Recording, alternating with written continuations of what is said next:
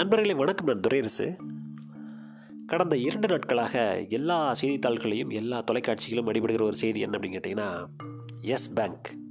S வங்கியினுடைய நொடிப்பு நிலை தான் அவருடைய நிறுவனர் ராணா கபூர் அவருடைய மூன்று மகள்கள் குடும்பத்தினர் எல்லார் மேலேயும் வழக்கு பாஞ்சிருக்கு. அவர் கைது செய்யப்பட்டிருக்காரு சிபிஐ வந்து வழக்கு பதிவு செஞ்சுருக்காங்க. எஸ் வங்கியினுடைய வாடிக்கையாளர்கள் ஐம்பதாயிரம் ரூபாய்க்கு மேல் பணம் எடுக்க முடியாது அப்படிங்கிற வரம்பு கொண்டு வந்திருக்காங்க. ரிசர்வ் வங்கி நேரடியாக வங்கியினுடைய கட்டுப்பாட்டை கையில் எடுத்திருக்கு. இருந்தாலும் அதனுடைய வாடிக்கையாளர்கள் ரொம்ப கலக்கத்தில் இருக்காங்க. ஏன்னா ஒரு வங்கி திவாலாகும் போகுது அதாவது நொடிப்பு நிலை அடையும் பொழுது அதிகபட்சமாக ஒரு ஒரு லட்சத்திலிருந்து இரண்டு லட்சம் வரைக்கும் தான் உங்களுக்கு பணம் திரும்ப கிடைப்பதற்கான வாய்ப்புகள் உண்டு. அதற்கு மேலே இருக்கிறதுக்கு வாய்ப்பு கிடையாது. அதற்கான சட்டத்திருத்தமே இப்போ தான் கொண்டு வந்தாங்க. இது எஸ் வங்கி விவகாரத்தில் நடக்குமா அப்படின்னா அது வேறு. ஏன்னா இப்போ தான் வந்து ரிசர்வ் வங்கி உள்ளுக்குள்ளே தலையிட்டிருக்காங்க. ஆனால் அந்த அவ்வளோ தூரம் போக வேண்டியதில்லை. ஆனால் பொதுவாக பார்க்கும்பொழுது நாம் கஷ்டப்பட்டு சம்பாதிச்ச பணத்தை கொண்டு போய் வங்கியில் போட்டால் அந்த பணம் சரியாக நிர்வகிக்க நிர்வகிக்கப்படாமல் இருக்கின்ற பொழுது அந்த பணத்திற்கு என்ன பாதுகாப்பு அப்படிங்கிற கேள்வி சாமானிய மனிதனுக்கு எழுவது ரொம்ப இயற்கையானது. ஒரு கிராமத்துக்காரனாக மக்களுடைய பிரச்சனையை நான் ஈஸியாக புரிஞ்சுக்க முடியுது என்னால். எஸ் வங்கி தான் அப்படின்னா இல்லை இது முதல்ல கிடையாது. இதுக்கு முன்னாடி நமக்கு அனுபவங்கள் இருக்குது UTI mutual fund global trust பேங்க்கு இதெல்லாமே நடந்துச்சு. நிறைய பார்த்துருக்கோம் அது மாதிரி. கஷ்டப்பட்டு சம்பாதிச்ச பணத்தை கொண்டு போய் வந்து மக்கள் போட்டு முதலீடு செய்த பல்வேறு நிதி திட்டங்கள் வந்து வீணாக போயிருக்கு. கலைமகள் சபா உங்களுக்கு ஞாபகம் இருக்கலாம். தேக்கு மர திட்டங்கள் ஈவுக்கோழி இது மாதிரிலாம். ஈவுக்கோழி நிறுவனங்கள்லாம் நேரடியாக ரிசர்வ் வங்கியில் வந்து பதிவு செய்யப்பட்ட நிறுவனங்கள் அல்ல. வங்கி சாரா நிதி நிறுவனங்கள் வந்து ரிசர்வ் வங்கியில் வந்து பதிவு செய்து செய்து கொள்வது அப்படிங்கிறது வந்து கட்டாயம்தான். ஆனால் வங்கிகளே இந்த மாதிரி பிரச்சனைகளை மாற்றப்போ நம்மை போன்ற நபர்கள் ரொம்ப பதறத்துக்குள்ளாயிரும் யோசிச்சு பார்த்தா கிராமத்தில் இந்த பணத்தை எப்படி பாதுகாத்தாங்க? கஷ்டப்பட்டு சேர்த்த அந்த பணத்தை சம்பாதிச்ச பணத்தை எப்படி பாதுகாத்தாங்க அப்படின்னு யோசிச்சு பார்த்தா ரொம்ப ஆச்சரியமாக இருக்குது எங்கள் வீட்டு பக்கத்தில் ஒருத்தங்க இருந்தாங்க. கைவினை தொழில் செய்யக்கூடிய ஒரு குடும்பம் அவங்க. அவங்க என்ன பண்ணுவாங்கன்னா பணத்தை வந்து பேங்க்கில் போட மாட்டாங்க. போஸ்ட் ஆஃபீஸில் போட மாட்டாங்க. பணத்தை எப்பவுமே ரொக்கமாகவே கையில் வச்சுருப்பாங்க தாட்களாகவே வச்சுருப்பாங்க. ஒரு முறை ஒரு காட்சியை பார்க்க நேர்ந்துச்சு. என்னென்னா இந்த அடுக்கு பானைன்னு சொல்லுவாங்க பாருங்கள் பானை ஒன்று மேலே ஒன்று வச்சு அடுக்கி வைப்பாங்க பார்த்தீங்களா அதில் ஒவ்வொன்றுலேயும் பணம். சம்பாதிக்கிற பணம் தான் நியாயமாக சம்பாதிச்ச பணம் தான். ஒன்றில் வந்து நூறுரூபா ஒன்றில் ஐம்பது ரூபா ஒன்றில் பத்து ரூபா இந்த மாதிரி கட்டு கட்டு போட்டு வச்சுருவாங்க. கட்டி கட்டி போட்டு வச்சுருவாங்க. ஒரு ஒரு வருஷத்துக்கு ஒரு முறை ரெண்டு வருஷத்துக்கு ஒரு முறை எடுத்து என்ன பண்ணுவாங்க அந்த பழைய நோட் ஆயிடுச்சு அது. அதை எடுத்து புது நோட்டாக மாற்றி வைப்பாங்க. இதை கேள்விப்பட்டது எனக்கு சிரிப்பு தாங்க முடியல. இது ஒரு சேமிப்பு முறையா? நோட்டை மாற்றி வைக்கிறதுலாம் தேவையா? அப்படி நான் சிரிச்சிருக்கேன். அதே மாதிரி இன்னொருத்தர் இருந்தார் எங்கள் ஊரில். அவர் பேரெலாம் வேண்டாம். அவர் இப்போ இல்லை. அவர் என்ன பண்ணுவார்னு கேட்டிங்கன்னா கருமினா கருமி அப்படி ஒரு கருமி. சாக்கடையில் ஒரு ரூபா இருக்குதுன்னா எடுத்து நல்லா கழுவி அந்த காசு எடுத்துக்குவார். அந்த மாதிரி ஒரு கருமி. அவங்கள பார்த்து நான் சிரிச்சிருக்கேன். என்ன இப்படி வாழ்கிறாங்க அப்படின்னு சொல்லிட்டு. ஆனால் யோசித்து பார்த்தா அது தப்பே இல்லைன்னு எனக்கு தோணுது. வங்கியில் போட்டால் அந்த பணம் வருமா வராதான்னு தெரியாது. வங்கி நொடித்து போனால் இவ்வளவு தான் வரும் அப்படிங்கிறதுக்கு ஒரு சீலிங் ஒரு வரம்பு வச்சுருக்காங்க.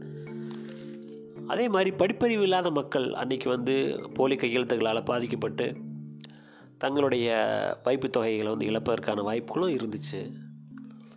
பல்வேறு முதலீட்டு நிறுவனங்கள் இந்த மக்களுடைய அறியாமை பயன்படுத்தி சம்பாதிச்சாங்க. எம்எல்எம் நிறுவனங்கள் இருந்து பல்வேறு சீட்டு கம்பெனியிலிருந்து நிறைய பேர் மாதிரி பண்ணாங்க. ஆக நம்மளுடைய பாரம்பரியமான சேமிப்பு முறை இருக்கு இல்லைங்களா? உண்டியில் காசு போட்டு வைக்கிறது சிறுவாட்டு காசு போட்டு வைக்கிறது அஞ்சரைப்பட்டியில் காசு போட்டு வைக்கிறது கொடுத்து வைக்கிறது. எங்கள் வீட்டில் இருந்தால் எங்கள் வீட்டுக்காரர் எடுத்துக்குவார். நிறைய செலவு பண்ணுவார். அக்கா நீ வச்சுருங்கக்கா. பக்கத்து வீட்டில் கொடுப்பாங்க. அண்ணா அதை வச்சுருங்க நான் கொடுத்து வைப்பாங்க. வீட்டில் கணவனுக்கு தெரியாமல் மனைவியும் மனைவிக்கு தெரியாமல் கணவனும் சேமித்து வைக்கிறது குடும்பத்துக்காக தான். அது நடந்திருக்கும். பொதுவாக மனைவி தெரியாமல் கணவன் சேமிக்கிறதெல்லாம் அதிகம் நடந்ததில்லை. செலவழிக்கிறது நடந்திருக்குது. நான் பார்த்துருக்குறேன். ஆக இந்த சிறுவாட்டு காசு தான் வந்து குடும்பத்தை பல்வேறு கடுமையான சூழ்நிலையில் வந்து காப்பாற்றிருக்குது உங்களுக்கு ஞாபகம் இருக்கலாம். ஒரு ஐந்தாறு ஆண்டுகளுக்கு முன்னாடி உலகம் முழுக்க ஒரு பெரிய பொருளாதார நெருக்கடி வந்துச்சு. அப்போ வந்து மன்மோகன் சிங் அவர்கள் வந்து நிதியமைச்சர். அப்புறம் பிரதமராக ஆரம்பிச்சுங்களேன் இரண்டு முறை பேர் நடந்துச்சு? ஒரு முறை ஐரோப்பிய நெருக்கடி ஒரு முறை உலகம் முழுமையான ஒரு நெருக்கடி வந்துச்சு. அப்போது நம்ம எப்படி தப்பிச்சோம் அப்படிங்கிற பற்றி அவர் சொன்னார். வேறு ஒன்றும் இல்லைங்க. உலகம் முழுக்க வந்த பிரச்சனையில் இந்தியா தப்பிச்சதுக்கு காரணம் இந்திய மக்களுக்குடைய சேமிப்பு பழக்கம் சிக்கனம் தான் காப்பாத்துச்சு. நம்ம கையில் இருக்கிற கோல்டு ரிசர்வ் ரிசர்வ்னால் ரிசர்வ் வங்கி இருக்கக்கூடிய தங்க இருப்பு அல்ல. நம்ம மக்கள் கையில் இருந்த பணப்புழக்கம் தங்க இருப்பு சேமிப்பு இதுதான் நம்மளை காப்பாத்துச்சு அப்படின்னு சொல்லி சொல்லியிருந்தார். ஆக அப்படி ஒரு பெருமைக்குரிய ஒரு சேமிப்பு பழக்கம் நமக்கு இருந்திருக்குது. பாரம்பரியமாகவே. எனக்கு ஒரு பழக்கம் இருந்துச்சு. இந்த பத்து பைசா அஞ்சு பைசா எடுத்து என்ன பண்ணுவேன்னா நான் சின்ன குழி தோண்டி வீட்டுக்கிட்ட புதைச்சி வச்சுருவேன். எனக்காக ஒரு நாள் வந்து தேவைங்கிறப்ப அதை எடுத்துக்குவேன் நான். தோண்டி எடுப்பேன். சும்மா ஒரு ஒரு அரை அடிக்கு குழி தோண்டி புதைச்சி வைக்கிற பழக்கம் எனக்கு இருந்துச்சு. அதே மாதிரி பணத்தை என்ன பண்ணுவாங்க அந்த காலத்தில்? பித்தளை பாத்திரங்களாக வாங்கி வச்சுக்குவாங்க. இன்றைக்கும் பித்தளை பாத்திரங்கள் வந்து கிராமத்தில் மதிப்புமிக்க பொருட்களாக பார்க்கப்படுது. பித்தளை அண்டா வேணும் பித்தளை சருவை வேணும் போனி கொண்டா வேணும் அப்படிம்பாங்க. அது ஒரு காலத்திலும் எடுத்து பயன்படுத்த முடியாது. அவ்வளவு கனமாக இருக்கும் மேலே இருக்கும். இப்போ எளிய பிளாஸ்டிக் குடங்களை பயன்படுத்துகிறாங்க அதனால் பெரும்பாலும் அதை பயன்படுத்துறதுக்கான தேவை ஏற்படாது. ஏன் அதுக்கு இன்னும் மரியாதை இருக்குதுன்னா ஒரு காலத்தில் பண்டமாற்று முறையில் அடகு வைக்கிற பொருட்களாக இருந்தவை எல்லாமே இந்த மாதிரி பித்தளை அண்டாக்கள் பித்தளை பொருட்கள் தான். வெள்ளி வாங்குற அளவுக்கு அன்றைக்கு வசதிகள் கிடையாது. அந்த பித்தளை அண்டாக்களை வாங்குவதற்குன்னு சிலர் இருப்பாங்க. கடைகளாக இருக்காது. இப்போ நான் இருக்கேன்னா என்னுடைய பக்கத்து வீட்டுக்காரர் வந்து எங்கிட்ட கொடுத்து அப்போ அதை வச்சுக்கிட்டு ஒரு இரநூறுவா கொடுப்பா அப்படின்னு வாங்கி போவார். ஒரு மாதம் கழிச்சு திருப்பிக்குவார். அதுக்கு வட்டிலாம் பெருசாக இருக்காது. அது மாதிரி தான் ஸோ அது ஒரு பெரிய பண்டமாற்று பொருளாகவும் அது இருந்துச்சு. அதனால் பித்தளையில் வந்து முதலீடு செய்கிற பழக்கம் அப்படிங்கிறது இருந்துச்சு. வீட்டுக்கிட்ட வந்து இருக்கவங்கள்ட்ட சொல்லி சின்ன சின்ன சீட்டுகளில் சேர்றது ஏழை சீட்டு குழுக்கள் சீட்டில் சேர்றது இப்படியெல்லாம் இருந்துச்சு. ஏன்னா கிராமப்புற பொருளாதாரம் தான் நம்மளை இவ்வளோ நாளாக காப்பாற்றிட்டு வந்துச்சு. இந்த ட்ரெடிஷ்னலான அந்த பொருளாதாரம் நம்மளை காப்பாற்றிட்டு வந்துச்சு. நம்ம எப்போது நவீனமயமாக ஆரம்போ அப்போ வந்து நமக்கு சில பயன்கள் கிடைச்சிருந்தா கூட ஒரு பாதுகாப்பின்மை ஒரு நிச்சயத்தன்மையின்மை அப்படிங்கிறது வந்து வந்துருச்சு அப்படிங்கிறதே நம்ம ஒத்துக்கிட்டு தான் ஆகணும். கால வெள்ள ஓட்டத்தில் எல்லாமே தவிர்க்க முடியாது அப்படின்னா கூட நாம் நம்ம பணத்தை கஷ்டப்பட்டு சம்பாதிச்ச அந்த பணத்தை பாதுகாக்கிறதுக்கான முறையை வந்து ரொம்ப சரியாக தேர்ந்தெடுக்கணும் அப்படிங்கிறது தான் என்னுடைய வேண்டுகோள். ஒரு முதலீட்டு ஆலோசனை போய் கேட்டால் ஒன்று சொல் ஒன்று சொல்லுவார் என்ன தெரியுமா? எல்லா முட்டையும் ஒரே கூடையில் போடாதீங்க. ஏன்னா விழுந்துச்சுன்னா எல்லா முட்டையும் உடஞ்சி போயிடும் வெவ்வேறு கூடைகளில் போட்டு வைங்க பரவாயில்ல. ஒன்று விழுந்தாலும் ஒன்று தப்பிச்சுக்குள்ள அப்படின்னு சொல்லுவாங்க. இது பொதுவாக பரஸ்பர நிதி மியூச்சுவல் ஃபண்டு ஸ்கீம்ஸ் அது மாதிரிலாம் சொல்லுவாங்க. அல்லது என்ன சொல்லுவாங்கன்னா ஒன்று ஒரு ஃபிக்ஸ்டு டெபாசிட்டில் போடுங்க. ஒன்று போஸ்ட் ஆஃபீஸ் ஆர்டியில் போடுங்க. ஒன்று மியூச்சுவல் ஃபண்டில் போடுங்க. இது மாதிரி பிரித்து அது மாதிரி போட சொல்லுவாங்க. இப்போ என்ன நிலைமை ஆயிடுச்சு அப்படின்னா ஒரு பேங்க்கில் காசை போடாதீங்க. மாறாக அது திவாலாச்சு அப்படின்னு வச்சுக்கங்களேன் நமக்கு சுத்தமாக காசே கிடைக்காது.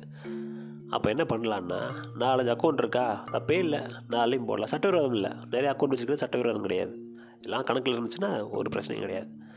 உங்கள்கிட்ட ரெண்டு லட்ச ரூபா இருக்குதா? நாலு பேங்க்கில் அக்கௌண்ட் வச்சுருக்கீங்களா? நாலு ஐம்பதாயிரம் ஐம்பதாயிரம். பிரித்து போட்டிங்கன்னா நீங்கள் பாதுகாப்பு பிரச்சனை இல்லை உங்களுக்கு. அது மாதிரி பரஸ்பர நிதி திட்டங்களை நீங்கள் போட்டிங்கன்னா மியூச்சுவல் ஃபண்டில் உங்களுக்கு பிரச்சனை இருக்காது. எப்போ வேணால் நீங்கள் அந்த பணத்தை எடுத்துக்கலாம். அதை விட்டுட்டு மொத்தமாக போய் ஒரு பேங்க்கை மட்டுமே நம்ம நம்பி இருக்கிற போது இந்த மாதிரி பிரச்சனை வருதுன்னு வச்சுக்கோங்களேன் நம்ம வந்து கடுமையாக பாதிக்கப்பட வேண்டிய சூழல் வந்து ஏற்படும். எனவே ஒரு வணிக பத்திரிகையாளர் என்கிற முறையில் நம்ம நண்பர்களை கேட்கறது எல்லாமே அதுதான். கொஞ்சம் நம்ம பாரம்பரிய பழக்கத்தையும் விடாமல் இருந்திருந்திருக்கலாமோ அப்படிங்கிற சிந்தனை இது எனக்குள்ளே தோற்றுவிக்கிறது நண்பர்களே. அடுத்த பதிவில் சந்திப்போம். வணக்கம்.